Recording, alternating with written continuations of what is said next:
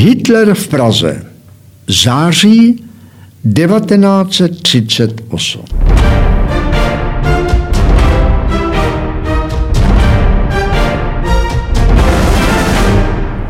Vlastní spojenci nám diktovali jako poraženým.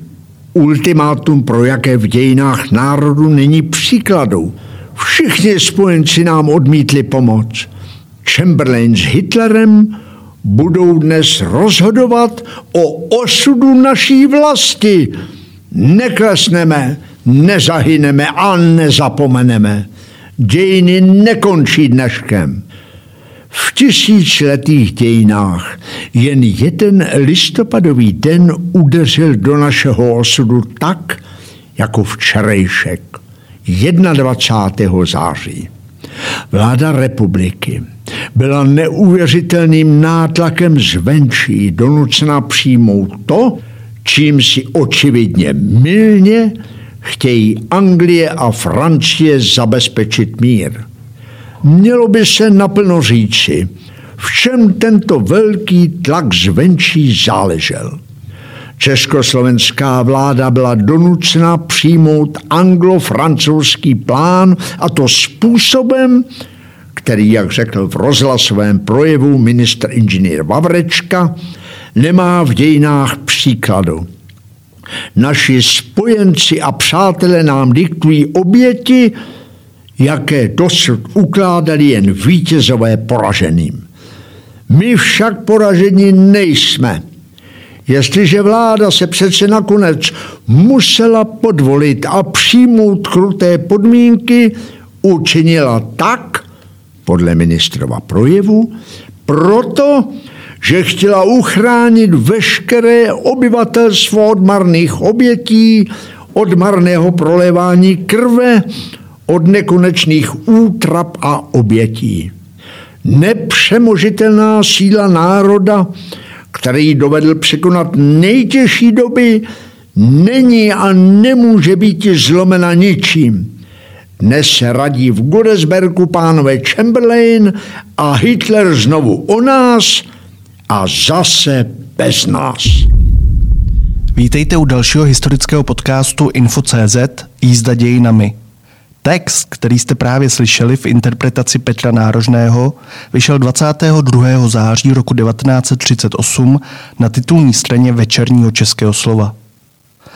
Právě atmosféru září a také počátku října roku 1938, spojenou nejen s o ním zmíněným a opakovaným jednáním o nás bez nás, které na konci měsíce vyvrcholilo Mnichovskou konferencí a dohodou, ale rovněž krátkou československou mobilizací a následně pak také abdikací prezidenta Edvarda Beneše, vznikem druhé republiky, rozpadem Československa a vznikem protektorátu Čechy a Morava, budeme dnes rozebírat s naším zácným hostem, kterým je spisovatel a nakladatel pan Jiří Padevět. Vítejte, dobrý den. Děkuji za pozvání a dobrý den posluchačům.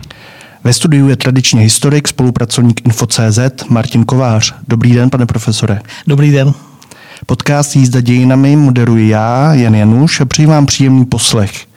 I když dnes to asi moc příjemné nebude – protože se zářím 1938 a časem, kdy nacistický vůdce Adolf Hitler doslova strašil všechny soudné lidi nejen v Praze, ale v celém Československu, vlastně v celé Evropě, se pojí také slova jako komplex či trauma. I to dnes budeme rozebírat. Řekneme si, proč nás Mnichov dodnes tak sráží a zda řada věcí kolem něj a dnes, 82 let poté, si to snad můžeme říct naplno, není spíše mýtem.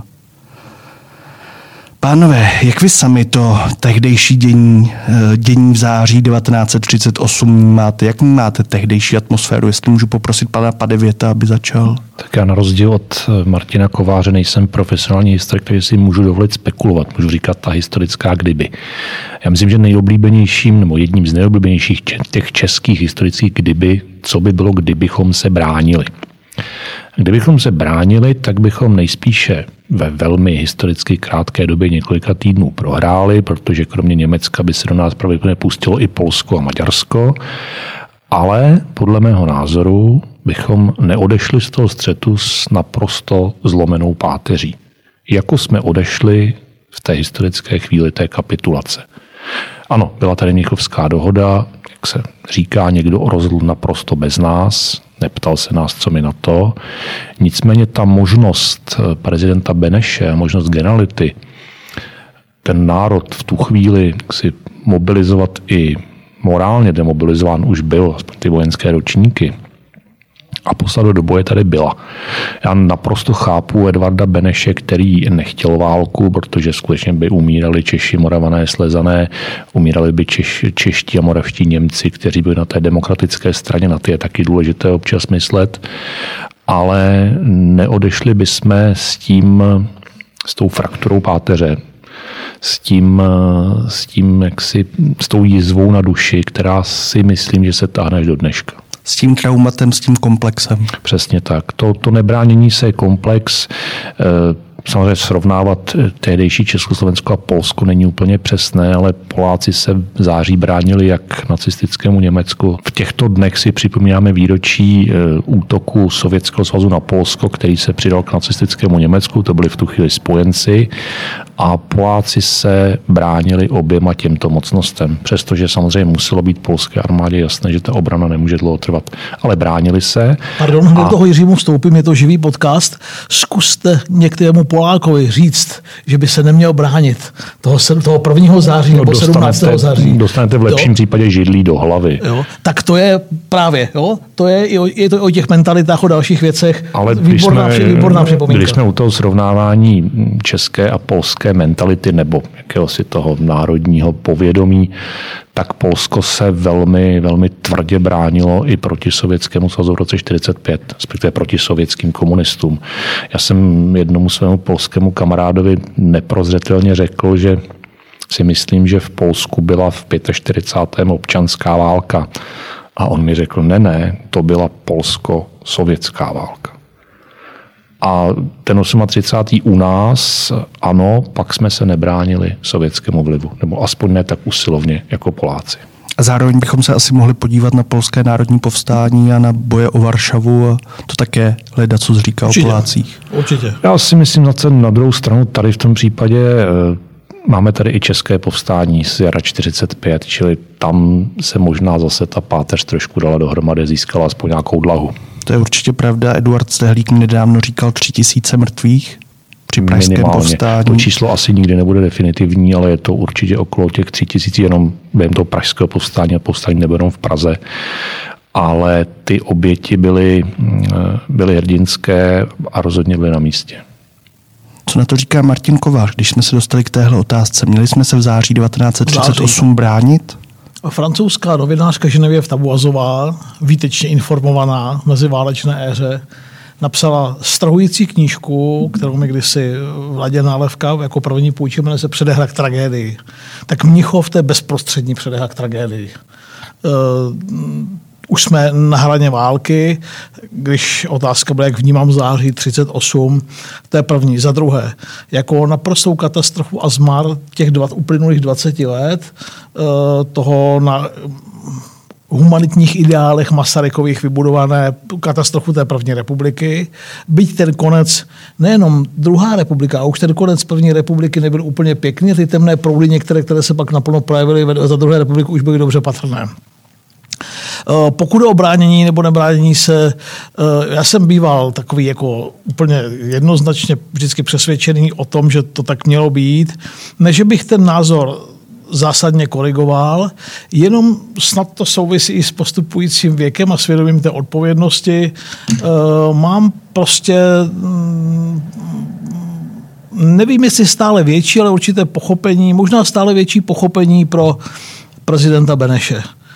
Uh, Já bych na tohleto navázal uh, jedním citátem, který asi nebude provokat celá úplně přesně, člověka, kterého já si v českých dějinách moderních naprosto maximálně vážím, a to je filozofian Patočka. A ten eh, jedné z, jedné ze svých textů o Češích napsal, že v roce 1938 si prezident Edvard Beneš mohl vybrat. A vybral si malost. Já bych takhle přísný nebyl, ale Eh, jsou prostě nejenom politikové a prezidenti, ale od povahy lidi válečníci a lidi vyjednavači. Eh, Beneš nikdy válečník nebyl. To je pravda, ale zase na druhou stranu budu panu profesorovi ale trošku při, ale, oponovat. ale přijal ten úřad. Přijal ten úřad, Ale přijal ten úřad. a když eh, za ním přišli válečníci, že chtějí svoji zemi bránit, tak on to odmítl. Ano, on tady byl s tou odpovědností za životy všech obyvatel Československa, to je nesporné. Nicméně já si myslím, že to, co tady bylo řečeno o politicích, vyjednavačích, bojovnících, je naprosto správné, takhle to roz- rozdělené opravdu je, ale v těchto situacích, v takhle ostrém ohrožení státu, mají vyjednavači předat výkonnou moc bojovníkům. Jak to mám ještě jednou, že si poslední poznámku z mé strany. Eh, Co mi tu obhajobu Beneše komplikuje, je skutečnost, že drtivá většina národa byla odhodlana ten stát hájit, bez ohledu na to, jaké následky to bude mít. Eh, Tohle, myslím, reflektoval nedostatečně a eh, ty důsledky potom, Jiří Padevět o tom mluvil, ty- ty byly potom samozřejmě daleko sáhlé. Ale znovu opakuji, nikdo jsme v té situaci nebyli. Velmi často, jak v osobním životě, tak jak se tak eh, potýkám z historií 30 let, vím, že eh, teprve, když se člověk do té situace konkrétně dostane, tak opravdu ví, co udělá, jak se bude chovat. Já to, Byť, byť zrovna o panu řediteli nemám nejmenších pochyb, protože to je starý kamarád, tak to můžu takhle říct. já myslím, že pochyby jsou vždycky na místě a u každého. Já si myslím, že říkám to na každé besedě, kde na každé besedě se padne dotaz na prezidenta Edvarda Beneše, co si o něm myslím, co o něm soudím. A já to většinou schrnu do, do jedné věty, která zní v životě bych nechtěl být postaven před žádné z těch příšerných rozhodnutí, která on musel během první poloviny 20. století udělat. Můžeme připomenout možná ještě jeden výrok a dostat se taky trochu k mezinárodnímu kontextu a to je z Churchilla jeho slavné. Vybírali jsme mezi ostudou a válkou, vybrali jsme ostudu, budeme mít válku, nebo nějak tak. Ta mezinárodní atmosféra v září 1938, pane profesore, co byste k tomu řekl? ta doba byla už od počátku, skoro od počátku 30. od 34. roku těhotná epísmentem. Hmm. To snad bych Benešovi uh, přičetl k dobru, že mm, především Francie sladká, Albion hrdý, jak to známe. Jo, mm, ti francouzi odepsali Československo navzdory spojenecké smlouvě. Britové alespoň řeknu, žádnou neměli. Hmm. Jo. Zase na druhou stranu trošku na obranu těch, těch dvou států, které, o kterých se do dneška čteme, že nás zradili. E, Já být britským nebo francouzským politikem v roce 1938, to znamená 20, pouhých 20 let od roku 1918, tak si nedovolím hnát svoje muže znovu na jatka, když v, té, když v tom národě minimálně dvě generace mužů úplně chybí z té první světové války. Tohle si myslím, že argument, který se trošku zapomíná.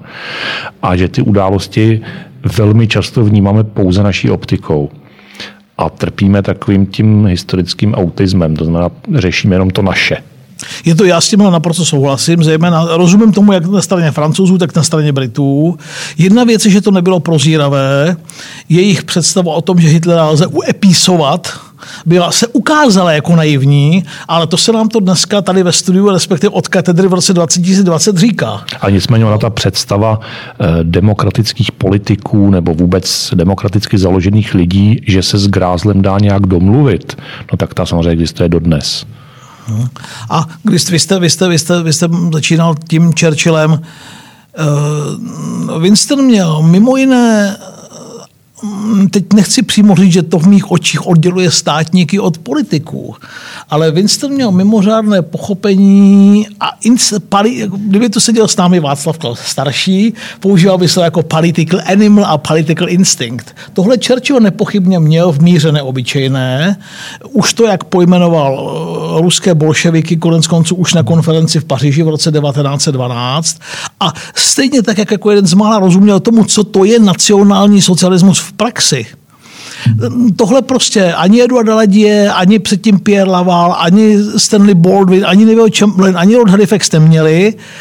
Uh, bylo to neskonale naivní, jak se později ukázalo, ale tu neskonalou naivitu politiku, nezapomínejme, na podzim září 38 sdílela drtivá většina obyvatel Británie a Francie. A k tomu, co říkal Jiří Padevět, no, uh, epíseři nebyli tak, jak to známe z českých škamen školních, ti zbabělci a ti darebáci, kteří to Československo prostě hodili po stůl. Oni se primárně za každou cenu chtěli vyhnout opakování těch strašlivých hrůz za 14 až 18. Pro jejich občany. Pro, jej, pro jejich občany. A měli pocit, že obětování středně velké nebo malé evropské země, která je daleko a která vlastně která nikoho je, moc nezajímá, že, že, že to stojí za to když jsem se snažil mít pochopení pro Edvarda Beneše, tak uh, se snažím vcítit i do jednání těch politiků. Že to prohráli a že to bylo špatně bez diskuse. Ale rozumím tomu, proč to udělali. A jsou právě tyhle mezinárodní souvislosti tím hlavním, co uniká lidem, kteří nevidí tak hluboko do historie jako vy,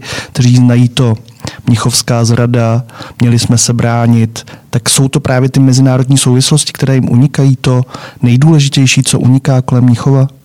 Já si myslím, že ne. Já si myslím, že to podstatné pro, pro naši společnost, co nám uniká, je ta atmosféra druhé republiky. Že to, co se tady dělo v těch, tuším, že 165 dnech, nevím, jestli říkám úplně přesně to číslo, tak to je eh, podle mého názoru asi nejostudnější kapitola českých moderních dějin, když nepočítám teda divoký odsun českých a moravských a tím Němců. se dostáváme i k vaší nové knize, k průvodci Krvavý podzim 1938, který před pár dny, dá se říct, vydalo nakladatelství Akademia. Můžete nám přiblížit, čemu se v něm věnujete, protože to asi dodá taky kontext těm vašim slovům. Nebude to pěkné čtení, ale těšíme se. Děkuju. Ten název je trošku zavádějící, protože některé ty události se neodehrávají na podzim, čili jsou před 21. září, nicméně berme září jako podzimní měsíc celé. Čili jsou tam události spojené především s násilím v československém pohraničí, to gro toho násilí jsou samozřejmě útoky eh, německých ozbrojenců a Freikorpsu proti československým bezpečnostním orgánům a proti československým občanům. Nicméně jsou tam zaznamenány i útoky polských teroristů a polské armády proti československému území, které pokračují až do listopadu 1938 a jsou tam zaznamenány útoky maďarských teroristů a maďarské armády zase proti československému území, což je především samozřejmě jejich Slovenská a podkarpatská Rus. Na tu se zapomíná úplně v našem historickém povědomí. A zajímavé je třeba, že se dozvíte, že, což si myslím, že bude pro mnohé čtenáře překvapení, že třeba právě na podkarpatské Rusy byly ty útoky eh, maďarských a polských ozbrojenců koordinovány navzájem. No a nesmí se zapomínat eh, na další podstatnou věc, na to násilí, které na těch okupovaných územích eh, okupovaných Německem, které okamžitě po tom prvním říjnu nebo už během toho prvního října se zaměřilo především na německé antinacisty, většinou na komunisty, sociální demokraty a na tam žijící židy. A co já považuji za nejpříšernější v tom období, nebo aspoň v tom prvním období druhé republiky, to znamená v tom říjnu, listopadu 1938, tak je situace právě židů.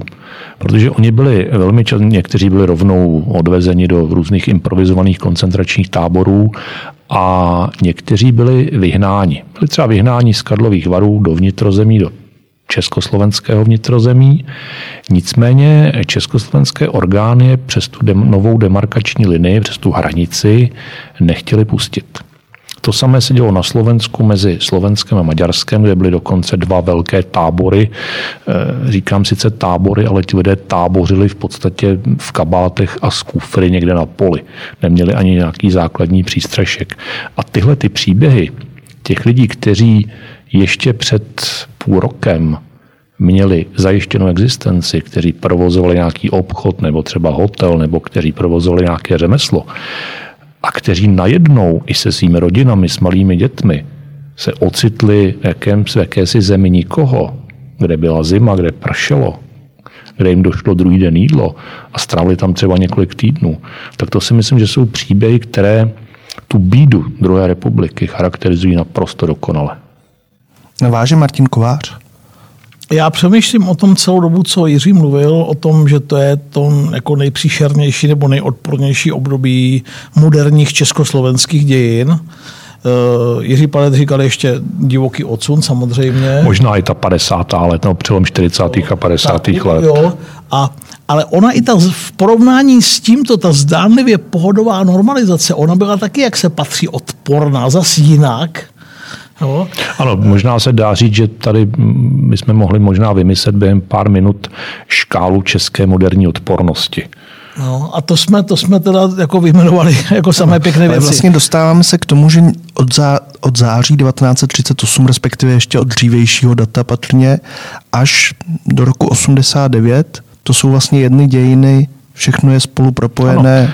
Od roku, Tohle taky. Od roku 38 do roku 89, což je poměrně dlouhá doba, byť se historicky vlastně krátká, ale pro lidský život je to dlouhá doba, tak eh, obyvatelé toho státního útvaru, který se chvíli jmenoval Druhá republika, ne, neformálně samozřejmě, chvíli se jmenoval Protektát Čechy, Morava a Slovenský stát, chvíli se jmenoval Československo, tak eh, obyvatelé tohoto státu nikdy nedostali od svého státu to, co od něj měli všichni dostat. Ten stát je nikdy nechránil. Vždycky si vybral nějakou menšinu, někdy i téměř většinu a tu ostrakizoval.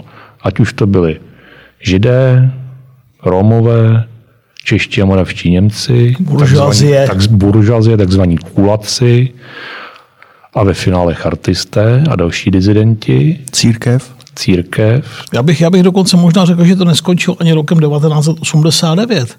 Podívejme se na, na mm, divoké hádky v souvislosti s rozpadem Československa, hmm. kde mm, bývalý Ale slovenský to byl stát svobodný režim. Určitě. Nedávno jeden český diplomat mi vyprávěl, jak vypadal z německé strany první návrh Česko, Česko, Česko-německé deklarace v 90. letech. A říkal, a to, to skoro nikdo neví, ten, ten první, ten první dráj. A říkal, a to byl teda veliký nářez. Jo? Takže už i do svo- vlastně nás to ovlivňuje v těch svobodných časech a tak dál. Ale pojďme si to trochu zkonkretizovat. Eh, Petr Nárožný nám teď přečte Mnichovskou dohodu.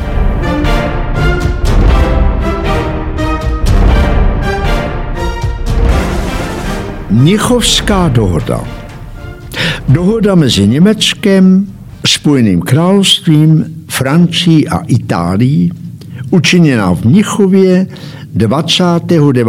září 1938. Německo, Spojené království, Francie a Itálie se dohodly se zřetelem dohody, které bylo právě ohledně postoupení sudeto německých území principiálně dosaženo na následujících podmínkách a způsobech tohoto postoupení a na takových opatřeních, která proto to byla přijata a prohlašují, že skrze tuto dohodu jednotlivě odpovídají za kroky nutné pro zajištění jejího plnění. Bod 1. Vyklizení bude zahájeno 1. října. Bod 2.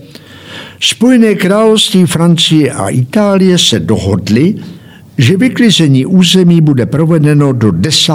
října a sice bez zničení jakýchkoliv existujících zařízení a že československá vláda nese odpovědnost za to, že bude vyklizení provedeno bez škod na uvedených zařízeních.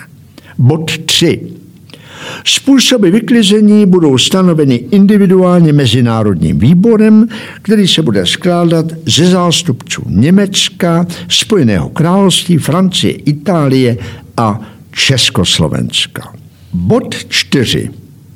Etapové obsazování převážně německých území německými oddíly začne 1. října. Čtyři územní úseky, jež jsou na připojené mapě označeny, budou obsazovány německými oddíly v tomto pořadí. Úsek území označený jako Římská 1 1. a 2. října, úsek území označených jako Římská 2 2. a 3. října, úsek území označený jako Římská 3 3., 4. a 5. října, úsek území označený jako římská 4 6. a 7. října. Zbývající území, převážně německého charakteru, budou neprodleně stanovena výše uvedeným mezinárodním výborem a do 10. října obsazena německými oddíly. Bod 5. V bodu 3 uvedený Mezinárodní výbor určí území, v se má provést plebiscit. Tato území budou do skončení plebiscitu obsazena mezinárodními útvary. Stejný výbor určí způsoby, za kterých má být plebiscit proveden, přičemž jako podklad budou brány způsoby hlasování v Sársku. Výbor rovněž určí den, ve kterém se bude plebiscit konat, tento den však nesmí být později než na konci listopadu. Bod 6. Konečné stanovení hranic bude provedeno prostřednictvím Mezinárodního výboru. Tento výbor je oprávněn doporučit čtyřem mocnostem Německu, Spojenému království, Francii a Itálii v určitých zvláštních případech nepatrné odchylky v přísně etnograficky určovaných zónách, které mají být převedeny bez plebiscitu. Bod 7. Bude určeno obční právo pro přechod do odstoupených území a pro odchod z nich. Obce musí být vykonána během šesti měsíců od okamžiku uzavření této dohody.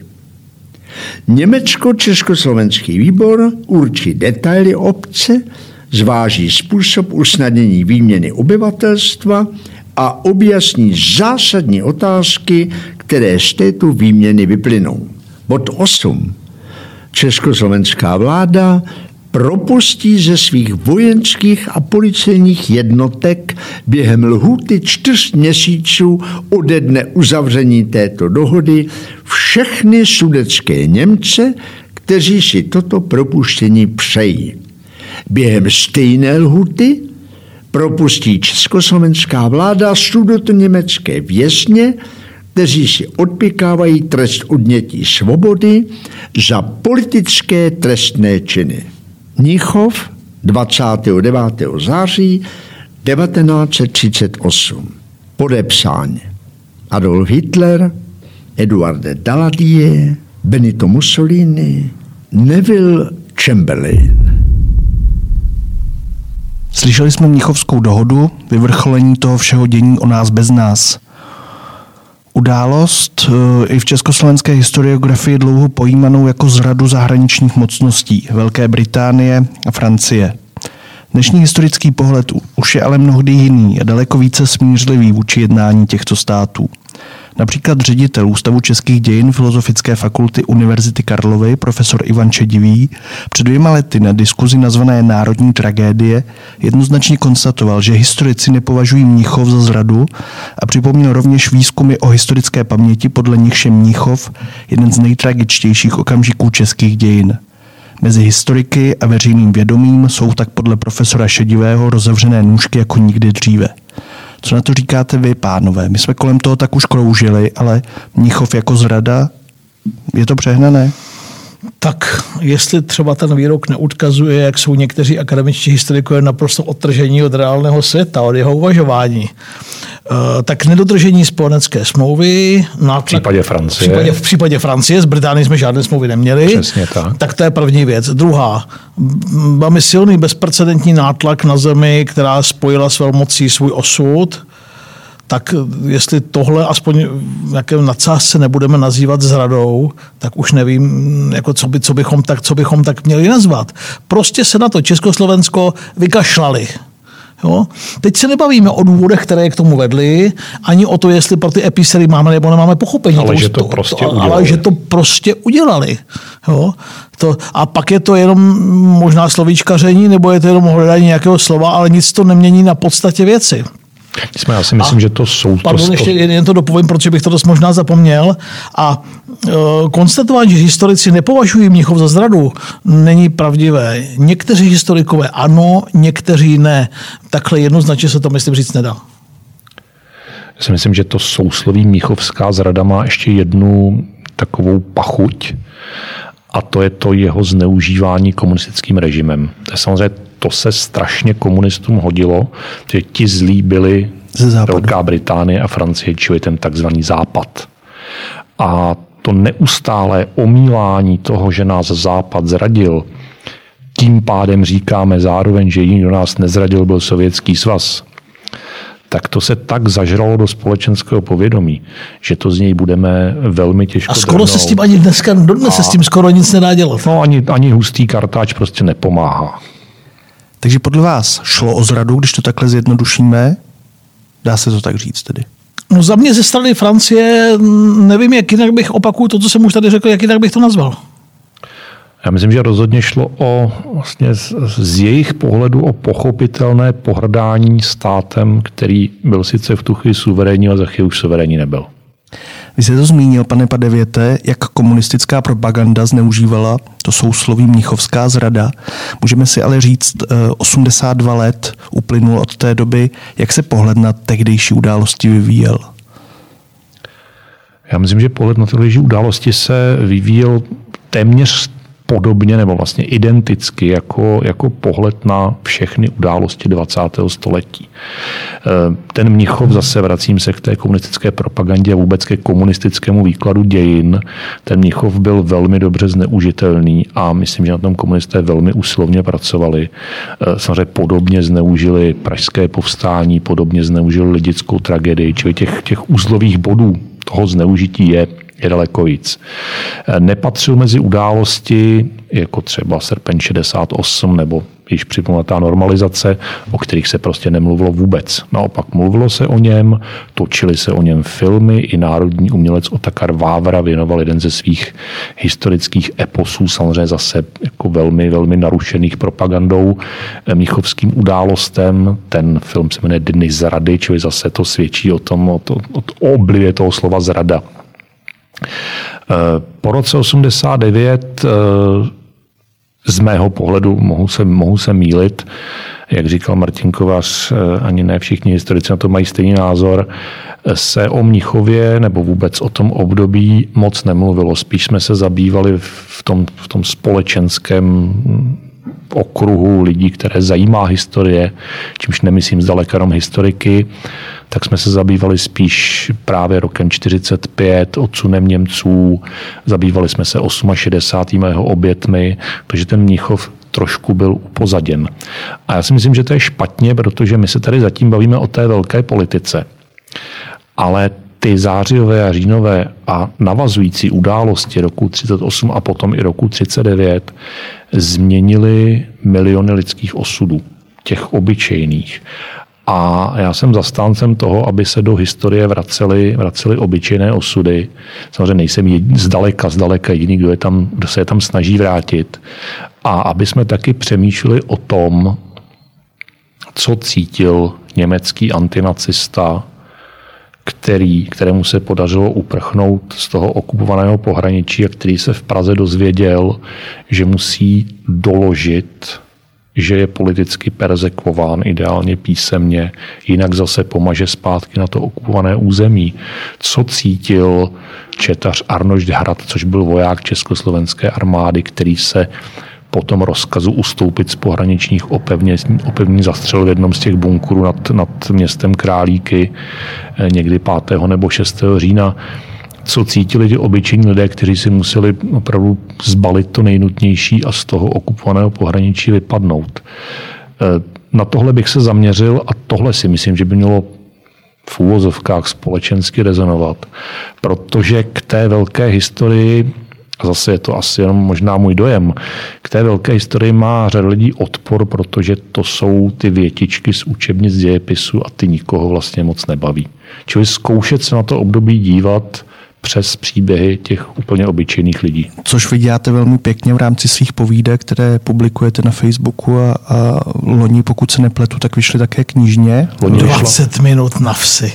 Mimo jiné, mimo jiné. Loni vyšly dvě knížky povídek, jestli můžu udělat trošku reklamu. Určitě. Jednak tady zmíněn 20 minut na vsi. Což je o lidicích. Což je knížka, která se týká lidic, přesně tak. A knížka Sny a sekery, která je takovým zase průřezem různých událostí českého a evropského 20. století. Mě strašně konvenuje to zalidňování konkrétními lidmi od té, hmm. té historie. Protože ta velká marxistická historiografie, na které já jsem vyrostl ještě na fakultě, tak, tak to, bylo, to, to bylo bez lidí, to bylo, to bylo, to bylo, to bylo, to bylo ideologické floskulí. To zalidňování je strašně důležité prostě mm, jo, Hemingway říká, chceš to, jak, tak řekni to příběhem. A je to mnohem víc než jako mm, spousta statistik a čísel. Jo. Je, to, je to zdánlivě nezachytitelné, těch, těch, těch 20 minut té vesnici, kam to prostě při, kam přijde ta hrůza. Tohle má, tohle má velikou cenu. Hmm. Jedna z těch povídek, jestli si to dobře vybavuji, je také právě o mobilizaci, o tom, jak spolu několik mužů je v hospodě a poté se večer sejdou a odcházejí. A každý vlastně jinam. Pojďme si tohle říct. Právě příběhy v úvozovkách obyčejných lidí v tom září 1938 a náš dnešní podcast se také pro zjednodušení jmenuje Hitler v Praze, září 1938, i když Hitler se do Prahy dostal až později. Ale v myslích lidí tu byl, fakticky byl tady. Jak tady byl v myslích lidí? Jak moc ho měli lidé v hlavě? Jak moc se ho báli? To je, zase bych zapomněl, v geniální knižce Josefa Škvaleckého Jana Zábrany Vražda pro štěstí, pardon, v té druhé, to bude vražda se zárukou nebo vražda v zastoupení, eh, je líčená ta noc mobilizační. A je tam fantastický popis té pražské hospody, kde lidi zpívají, pojď s námi Ado Zlatý mašírovat, ať taky něco zažiješ. Teď tam ten kolporter říká mobilizace. Jo? Tak kdyby si chtěl někdo něco přečíst a nechtěl číst odborný text, tak třeba pro atmosféru těch zářových dnů eh, tahle ta geniální trilogie, ten prostřední díl Školeckého a zábrany je tady. Jasně, že tu Hitler byl, byl všude přítomný v Praze.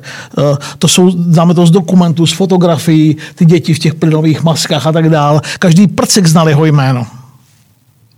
Hitler v tu chvíli asi eh, zosobňoval válku. No, slovo válka a Hitler válku, nebezpečí, dát, strach. Mohli dát do, do rovnítka. Eh, česká společnost nebo československá společnost vnímala mobilizaci, vnímala to, že může být válka za hodinu, za dvě, za týden, ale měla z toho bez pochyby různé pocity. E, jistě měl různé pocity, nebo jiné pocity Čech z pohraničí, který už byl ohrožován minimálně půl roku bojůvkami Freikorpsu. Jistě měl různé pocity právě třeba příslušník Freikorpsu, ať už to byl rodák z Mostu, z Chomutova nebo nějaké z nějaké malé vesnice v Krušných horách, ke který si myslel, že za chvíli zvítězí.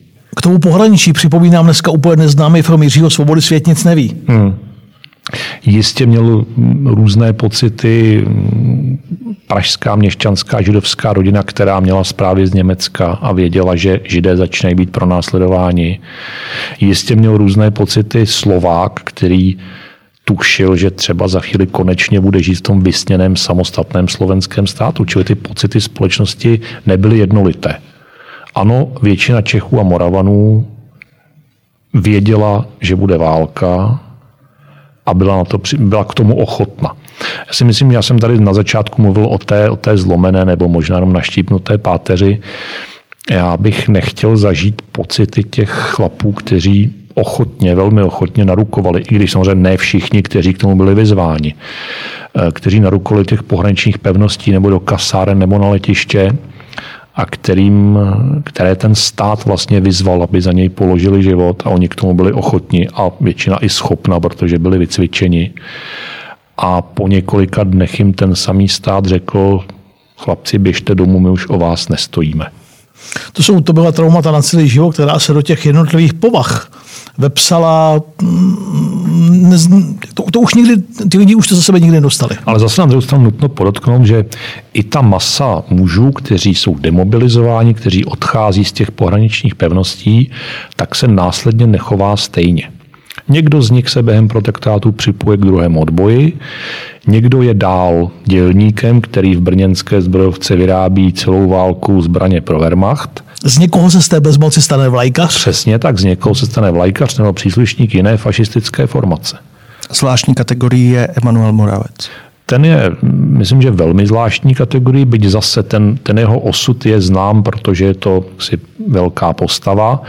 Nicméně v tom, v tom menším obyčejném měřítku se takhle zachovala spousta lidí. To slovo, okolo kterého kroužíme, je hrdost. Tu cítili mnozí Čechoslováci, kteří chtěli jít do války. A cítili ji pořád i po tom, co už bylo jasné, že v tuhle chvíli válka nebude, že Československo přichází o sudety, že platí Míchovská dohoda. Přečteme si, jak o tom píše Ferdinand Peroutka v přítomnosti z 5. října 1938 v úvodním textu nazvaném Co lze nyní napsat.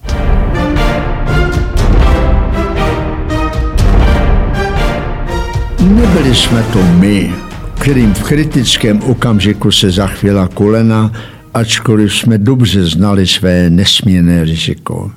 Nikdy se snad žádný lid nehotovil bez váhání do boje za okolností tak nebezpečných. Každý z nás je dnes plným právem hrd na svůj národ. I když nikdo z nás nedostane nyní podvazkový řád, je zde lid, který by zasluhoval řád meče. To jsou věci, které se týkají nás a za které sami odpovídáme. Tyto věci byly v dobrém pořádku. Pokud se pak týká jiných věcí, které ovšem záležely na jiných, tu jsou možnosti našeho výkladu a kritiky nyní značně přistřiženy a čtenář nech omluví známými vnějšími okolnostmi, jestliže mu zatím nemůžeme podat plný obraz toho, co se stalo a jak se stalo. Neboť o Německu zajisté již není dovoleno psáti s onou otevřeností, s jakou se to dosud dělo, a Lord Rancimen dokonce zdá se přímo doporučoval, aby to bylo zakázáno. K Francii a Anglii musíme se chovat i umírněně, poněvadž přeze všechno, co se stalo, budeme jich ještě mnoho potřebovat a budeme zase dál muset v ně doufat. My teď budeme dál pátrat po důvodech toho, proč tehdejší události stále vnímáme jako národní trauma, máme z nich komplex. Je to také hodně spojené s uměním, s tím, jaké se natáčely filmy, seriály, jaké se psaly knihy. Když jsme se tady hodně bavili o mobilizaci, o té krátké mobilizaci, tak já jsem si vzpomněl na slavný československý seriál Byl jednou jeden dům, scénáristů Oldřicha Daňka, Jana Očenáška, režiséra Františka Filipa. Tento velmi pěkně zachycuje to, jak v úvozovkách s radostí odcházejí muži do války nebo do té mobilizace, jsou mobilizováni a poté se za pár dnů vracejí. Si myslím, že ten seriál, děkuju, že jste mi ho připomněl, evokoval, já ho mám rád. Přiznávám, já ho mám rád. A myslím, že na dobu svého vzniku tu, ty české moderní dějiny zpřítomňuje poměrně realistickým způsobem. Eh, je tam hezky vidět, že s těmi mobilizačními dřevěnými kufry vojenskými odcházejí muži všech sociálních skupin, všech veškerého společenského politického přesvědčení a všichni odcházejí svorně. Je tam scéna, kdy odchází zároveň syn majitele toho domu, nebo celého toho bloku domů, a místní komunistický rebel, no možná bychom řekli levicový rebel, spíš on se asi nehlásil úplně přímo ke komunistické straně ta postava. Ostatně říká tam v jedné hospodské scéně, já jsem sice komunista, ale po pátém pivě mi vle nad hlavou černý prapor anarchie, takže je to vlastně docela prýma postava. A tihleti všichni muži odcházejí spolu. A ta realita opravdu taková byla, protože zase i v těch špičkách máme na začátku října máme chvíli, kdy eh, ten establishment, v čele stále ještě s Edvardem Menešem, přesvědčují o obraně, o nutnosti obrany už po Mnichovské dohodě, ale stále ještě přesvědčují o ochraně, o, o potřebě bránit hranici, no bránit ten stát, tak různí lidé, jako byl Klement Gottwald a Radola Gajda. Takže na jednu stranu ta chvíle byla strašně traumatická, dopadla špatně, ale znamenala zase jednu z mála chvil, kdy byli obyvatelé tohoto malého geografického areálu, nebo většina z nich, ochotni se na něčem základním, nějakém principu shodnout. Mm, byl jednou jeden dům je skoro neuvěřitelný na, svou, na dobu svého vzniku. To, to si řekněme. Byť končí tím, že Prahu osvobodí rudá armáda. A ale trochu to, to, opomíjí pražské jasně, Potom bychom mohli to, připravit to, nějaký jiný pořad, si myslím, podcast, to je... Ale to umíme dneska přečíst a rozumíme tomu, ale uh, proč to tak bylo, proč to, tak, proč to nešlo natočit tehdy jinak, uh, ale pokud se podíváme na dobový kontext, tak je to vynikající práce scenaristická, režisérská, autorská. No. Mě zase mm, věc, která, kterou tady nemáme nachystanou, teď jsem si vzpomněl obrazy protektorátu. Ne, pojďme si právě říct eh, další typy na filmy, knížky, které další, eh, bychom mohli další posluchačům doporučit. Další jeho zapomenutý film, jmenuje se Papílio. Hmm. Uh, s Filipem Lenčem. Na ČT2. Opravdu? A opravdu. To je mm, jeden z nejzajímavějších pohledů na protektorát, jaký český režisér natočil. Třeba, tak teď mi teď naskočil v hlavě a já jsem ho doporučoval ta studentům a oni byli dost překvapení z toho, jak bylo možné před rokem 1989 taky točit protektorát. Hmm, hmm. U porevolučních filmů určitě protektor, který tu protektorátní elitu zobrazuje jako poměrně přesně a který eh, nás nešetří který tam nezobrazuje pouze hrdinské typy.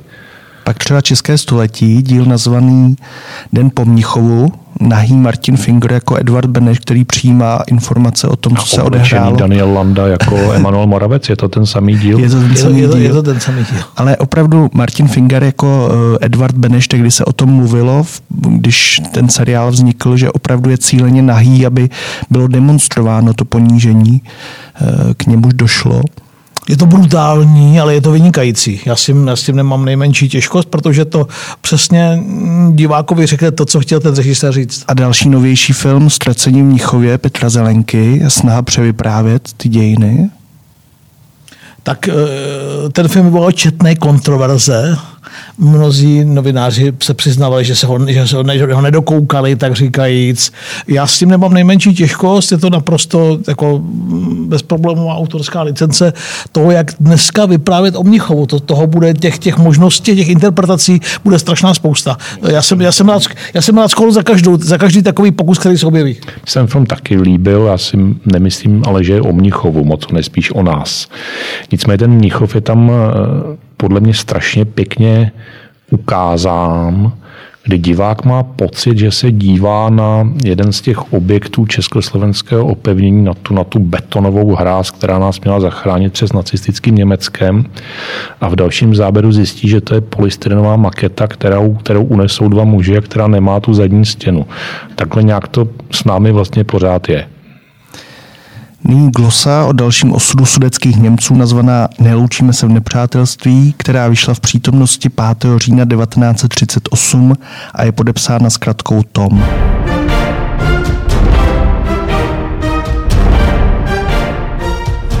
Neloučíme se v nepřátelství. Sudečtí Němci dosáhli toho, po čem toužili. Nechtěli s námi v míru žít a pracovat, jejich srdce je táhlo do říše. Neloučíme se s nimi v nepřátelství. Sudeští Němci velmi brzy poznají, jaký je rozdíl mezi republikou a třetí říší. A nebude to jen rozdíl v režimu. Sudecké území je převážně průmyslové. Tento průmysl nyní rozmnoží průmysl v říši. Domnívali se někdo, že říšský průmysl s otevřenou náručí přijme průmysl všude to německý, pak nic neví o tom, co to je konkurence.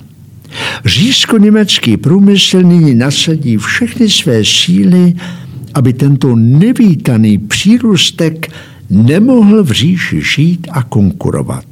Moc a sílu k tomu má. Thyssen dovedl v Německu jiné věci. Sudecký Němec dosud pracoval v těchto továrnách. Pokud se majetníci podniků v Sudetech nerozhodnou přenést je z otrženého území, nezbyde jim nic jiného, než hledat nové trhy. Krize, která zachvátí sudeto německý průmysl, postihne v první řadě sudecké Němce – bude to pro ně hrozné vystřízlivění, až po dnech slávy a nadšeného sighajlování shledají, že tyto radosti neuživí. Republika vyplácela nezaměstnaným podpory. Bylo to málo, ale bylo to aspoň něco. Třetí říše nezná podpory v nezaměstnanosti. Sudeští Němci si budou těžko zvykat na to, po čem dříve zpovzdálí toužili. Dosud dělali mnoho věcí jen proto, že v tom bylo něco z revoluční romantiky. Nyní to budou dělat povinně, z rozkazu. Ubude jim vzruchu, ale přibude jim mnoho neznámých povinností. Lidé, kteří 20 let s rozkoší porušovali zákony republiky, budou nyní muset poslouchat jako stroje. Každá skupina dostane svého vůdce a podvůdce a tím i svého malého boha. Až dosud debatovali volně a bez omezení. Nyní se bude druh druhu vyhýbat, aby se nepodřekl a aby v nestřežené chvíli neprozradil, jaký je rozdíl mezi republikou, kde si mohl všechno dovolit, a říší, po které tolik volal. Proto se s nimi neloučíme v nepřátelství. Vztahy Čechů a Němců byly v historii vždycky poměrně složité. Eh, jak se to dál odehrávalo po tom roce 38 právě v souvislosti s tím, co se stalo s Mnichovskou dohodou? S Mnichovskou dohodou s odsudem, protože a s odsunem Němců ztrátou věci patří k sobě. Tak nacistickému Německu se podařilo 14. 15. března československý stát definitivně zlikvidovat.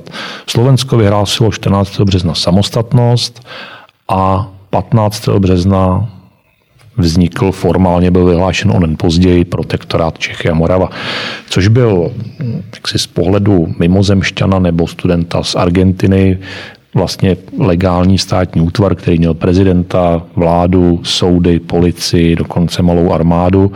Nicméně z pohledu zevnice a z pohledu našeho to žádný stát nebyl. To byl prostě útvar naprosto bizarní. A v tomto státě, no, v tomto bizarním útvaru, to soužití Čechů s Němci samozřejmě bylo velmi problematické, protože Němci měli absolutní moc nad Čechy. Což se potom zase projevilo v květnu 45 při té okamžité absolutní a brutální pomstě za těch šest let toho ponížení, která je, ta pomsta je vlastně lidsky pochopitelná. Když vás šest let někdo ostrakizuje, šikanuje, tak při první přetosti mu tu hlavu tou cihlou prostě rozbijete. Eh, problém eh, pokračování toho soužití samozřejmě začal už, už během té okupace nejenom z té německé strany, ale už v ilegálních tiskovinách roku 39-40 se objevuje teze, že nebude dále možné žít s Němci ve společném státě. A od roku, myslím, že 42 už tuhle tu linku jede i ta exilová politická reprezentace v Londýně. O to zprvu vypadalo, že se Edvard Beneš bude snažit s Vencem Jakšem, což byl vůdce německých sociálních demokratů, dohodnout, ale právě v tom roce 42 tohle to definitivně skončilo. No a potom tady máme léto 45, kdy se skutečně ty osudy rozchází definitivně i fyzicky, kdy Němci jsou buď to, buď to likvidování nebo vyhánění za hranice. A já jsem mluvil o tom, o tom brutálním a vlastně pochopitelném násilí, ale to se týká jenom těch dnů bezprostředně okolo 8., 9., 10. května. Ale to, co se děje na konci května, v červnu, v červenci, už je bohužel násilí státní. Všechny ty velké masakry, o kterých se dneska zaplať pámbu už ve společnosti aspoň mluví, byť s různými konotacemi, ať už to jsou Postoloprty, Lanškroun, švédské šance u Přerova a další další místa, tak všechny tyhle ty masakry má na svědomí nikoliv nějaká zdivočilá lůza nebo chlapy odvedle, já říkám, kteří si vzali pušku a šli na Němce, ale jednotky pravidelné československé armády nebo jednotky, které v tu dobu spadají pod armádní velení či pod velení ministerstva vnitra, jako jsou ty pověstné revoluční gardy. Takže tady už provozuje stát násilí a je zajímavé, to je jeden z těch největších paradoxů třetí republiky, že ten samý stát tohleto násilí potom vyšetřuje a ty vyníky trestá.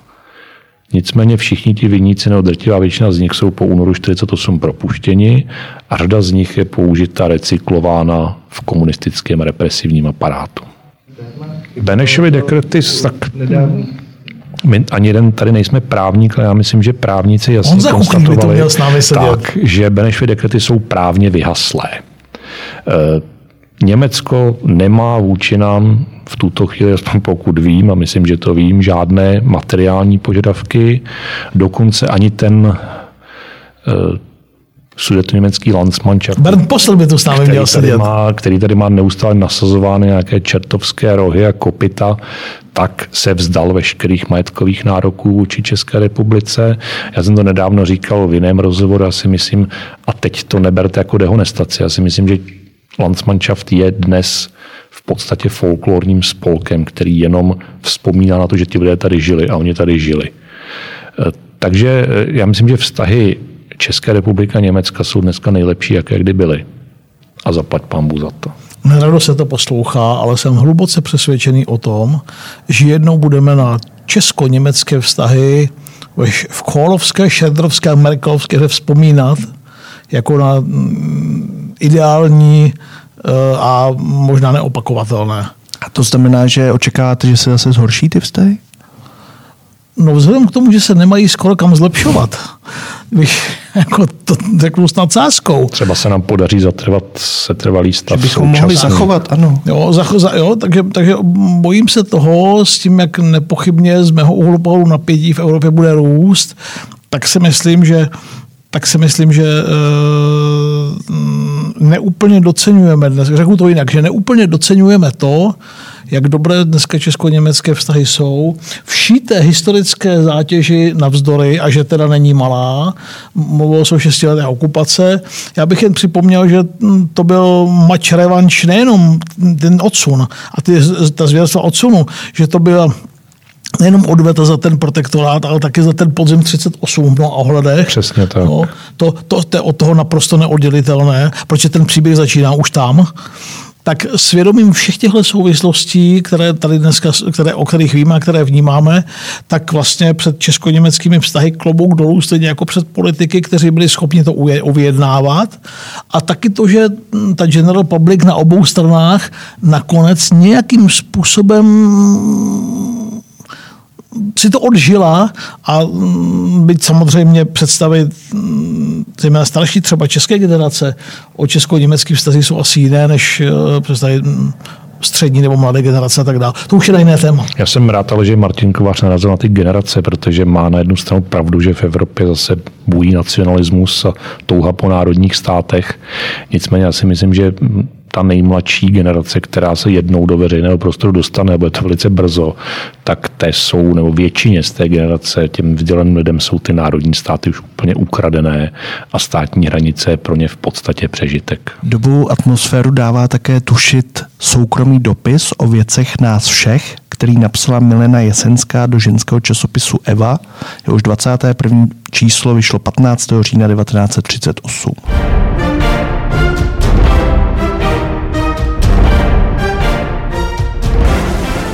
Vesti kru do bezpečí je úkolem jiných lidí, než jsme my, ale i naším úkolem. Vaším, mým, tvým. Před měsícem září 1938 mnoho žen žilo životem, kterému říkalo život čistě soukromý. Zaměňující politiku s politikařením byli pyšné, že k němu nepatří. O politiku já se nestarám. To byla věta, kterou pronášely ženy velmi často, starající se výlučně o sebe. V září však přišly dny, které nás poučily o tom, že politika je něco, co stojí vedle našich příbytků, co zasedá s námi u stolu, co uléhá s námi k spánku. Soukromý život nás všech se dokonale změnil.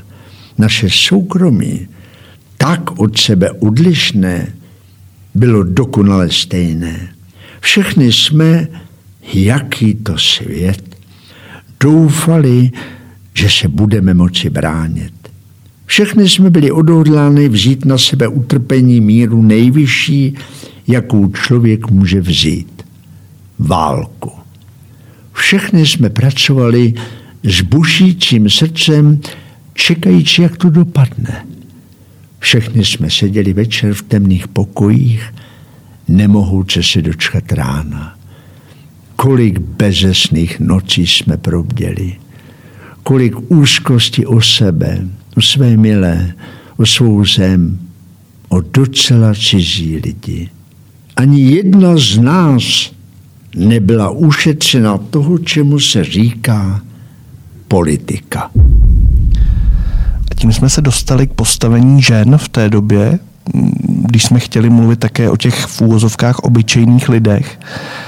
Ženy jsou pořád tak nějak ve stínu mužů, když se díváme do historie a díváme se do první poloviny 20. století, ale není to úplně přesný pohled. Je to samozřejmě úplně špatně, protože padlo tady jméno Mileny Jesenské, to byla žena statečnější než, než drtivá většina mužů. To byla žena, která okamžitě po 15. březnu s Joachimem von Cedwitz, což byl německý šlechtic, ale antinacista, tak vybudovali v Praze a především v jejím bytě kanál, kterým z Československa nebo respektive z protektorátu už tu chvíli Eh, uteklo přes Moravskou ostravu a přes Polsko obrovské množství židovských úprchlíků, letců a lidí, kteří se chtěli připojit v zahraničí k odboji.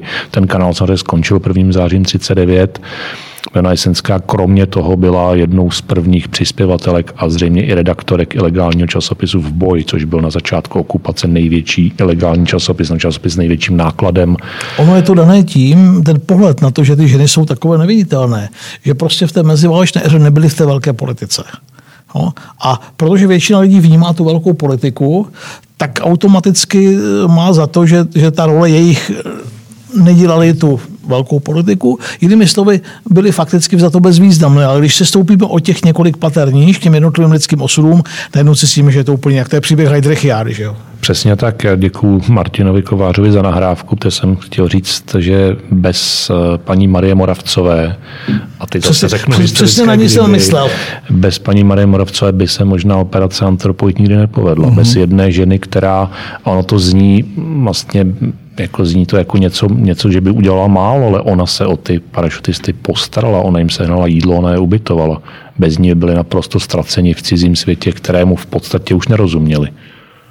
A mohli bychom mluvit také o Miladě Horákové, Františce Plamínkové. Těch, těch žen jsou desítky, některé těch, z nich vůbec osmů, neznáme. které jsou širší veřejnosti úplně, ale úplně neznámé. Já jsem narazil na spoustu, spoustu příběhů žen, které dopadly hůře než jejich muži, protože bohužel v tom druhém odboji se velice často stávalo, že tomu manželovi, který byl odbojářem, obzvlášť v té první fázi protektorátu, tak se podařilo před tím gestapem někam utéct, zmizet ale tu ženu v tom často nechal a ta skončila v koncentračním táboře velmi často.